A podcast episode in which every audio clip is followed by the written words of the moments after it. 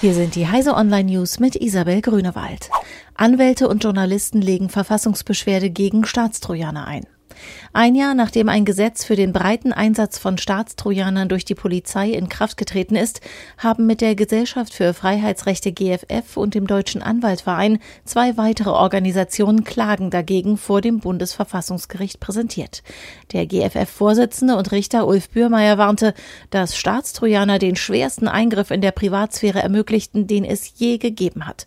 Die Beschwerdeführer rügen vor allem, dass der Bund bisher nicht das von den Karlsruher Richtern bereits 2008 aufgestellte Grundrecht auf Integrität und Vertraulichkeit von IT-Systemen ausfüllt. Hausdurchsuchungen bei Datenschutzaktivisten rechtswidrig. Die Durchsuchungen und Beschlagnahmungen bei Datenschutzaktivisten des Vereins Zwiebelfreunde waren rechtswidrig. Das hat das Landgericht München I entschieden und damit gleich mehrere Entscheidungen des Amtsgerichts München kassiert.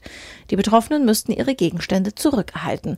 Man habe keine Anhaltspunkte, dass die Betroffenen auch nur zum Umfeld der unbekannten Täter gehören, die in ihrem Blog anlässlich des AfD-Bundesparteitags in Augsburg zu gewalttätigen Protesten aufgerufen hatten. Auch Google löscht Fake-Accounts von iranischer Kampagne.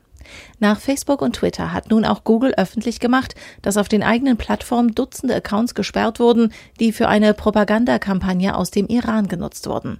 39 Kanäle auf YouTube, sechs Accounts auf Blogger und 13 Konten bei Google Plus wurden gesperrt.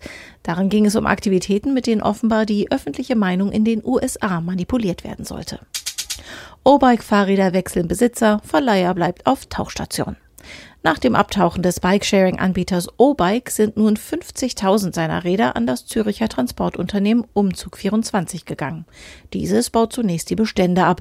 Mehr als 10.000 der silbergrauen Räder stehen in einer Lagerhalle nahe Hamburg zum Verkauf an Privatleute, Firmen und Hotels bereit.